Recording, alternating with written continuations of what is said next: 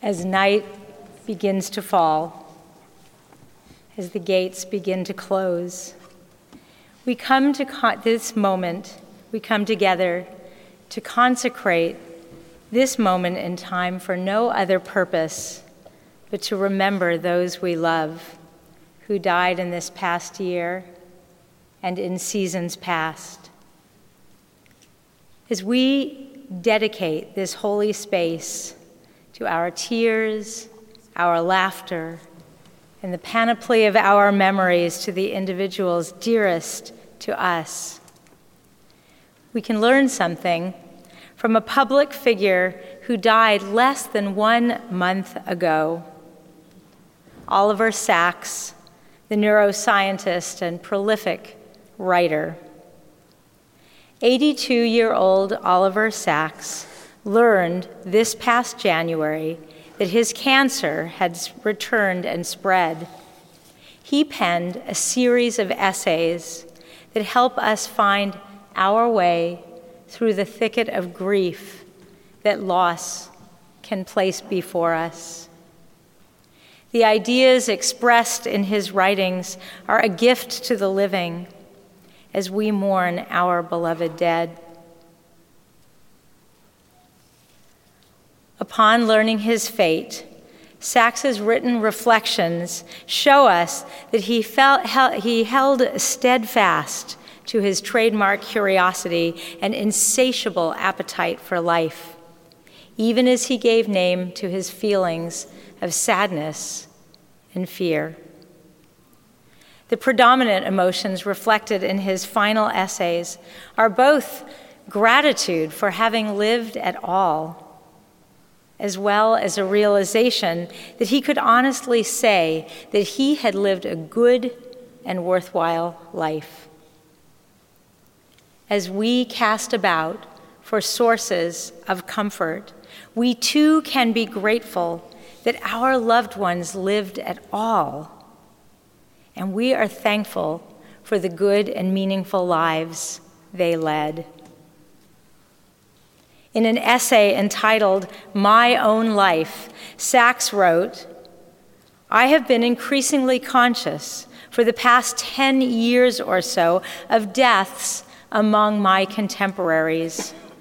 My generation is on the way out and each death I have felt as an abruption, a tearing away of a part of myself. There will be no one like us when we are gone. But then, there was no one like anyone else ever. When people die, they cannot be replaced. They leave holes that cannot be filled, for it is the fate, the genetic and neural fate of every human being to be a unique individual, to find his own path, to live his own life, to die his own death. If you are in your 80s or 90s, you may well share Sacks's sense of the closure of a generation, even as you yourself are still privileged to awaken each day to life's extraordinary beauty. When we mourn, we mourn not only for the individuals we loved who died at all the different ages, young and old, but we also mourn an entire generation on the way out. The difficult gift of living many decades is to experience this departure. What I appreciate about Oliver Sacks is that he simply acknowledges it. Whether they died in youth or in old age, we remember them all. We are so grateful for the lives of each person we remember today. We love them. We miss them. Yet, even in the face of their loss, we are reminded that they were a bridge from one generation to the next. Life does continue. We mourn them even as we embrace the hope of the next generation. Sacks's essay that many of you may most remember is the one called The Sabbath.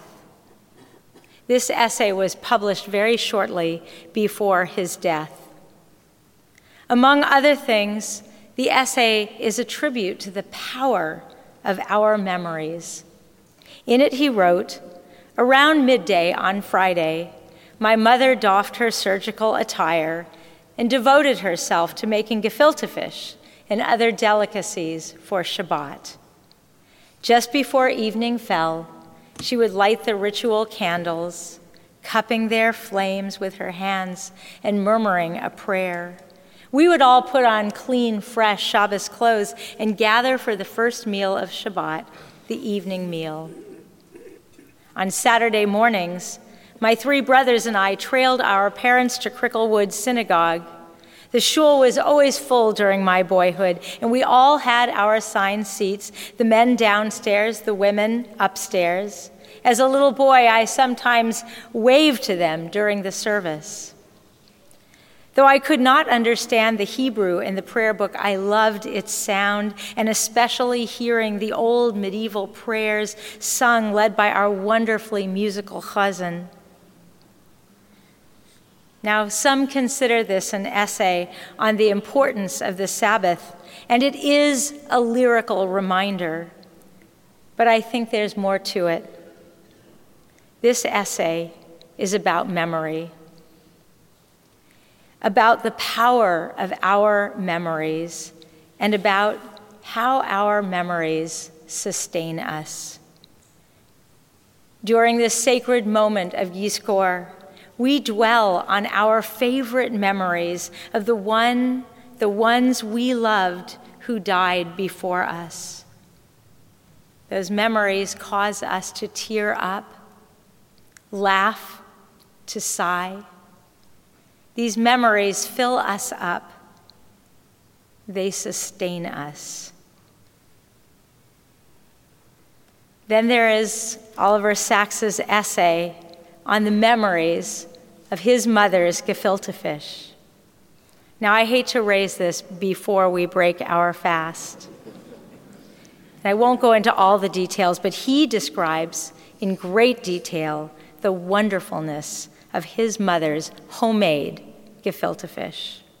He describes how, at the very end of his life, when he can hardly swallow any kind of food anymore, he manages to get down a little gefilte fish from the best delis in New York. He recalls conscious memories of gefilte fish from about age four. He concludes the essay with the words Gefilte fish will usher me out of this life, as it ushered me in 82 years ago. But what I think sustained him more than the best New York gefilte fish is the memory it is our memories that sustain us. Oliver Sacks' Shabbat essay concludes with a stunning thought conveyed in two sentences. He writes, And now, weak, short of breath, my once firm muscles melted away by cancer, I find my thoughts increasingly not on the supernatural or the spiritual, but on what is meant by living a good and worthwhile life, achieving a sense of peace within oneself. I find my thoughts drifting to the Sabbath, the day of rest, the seventh day of the week, and perhaps, he writes, the seventh day of one's life as well when one can feel that one's work is done and one may, in good conscience, rest. Night is falling. The gates are closing on this Yom Kippur, which the rabbis call the Sabbath of Sabbaths, Shabbat, Shabbaton. On this Shabbat, Shabbaton, may we be grateful for all those whom we remember at this hour simply for having lived and been part of our lives. May our memories sustain us as we recall them, especially as we recall the parts of them and their lives that they would most wish for us to remember. They lived their lives. Some went out with their generation. Many left far too soon. Perhaps death really is the seventh day of one's life, when one can feel that one's work is done and one may, in good conscience, rest. May each of our loved ones know an eternal Shabbat of rest and peace, even as we will always remember them. Amen.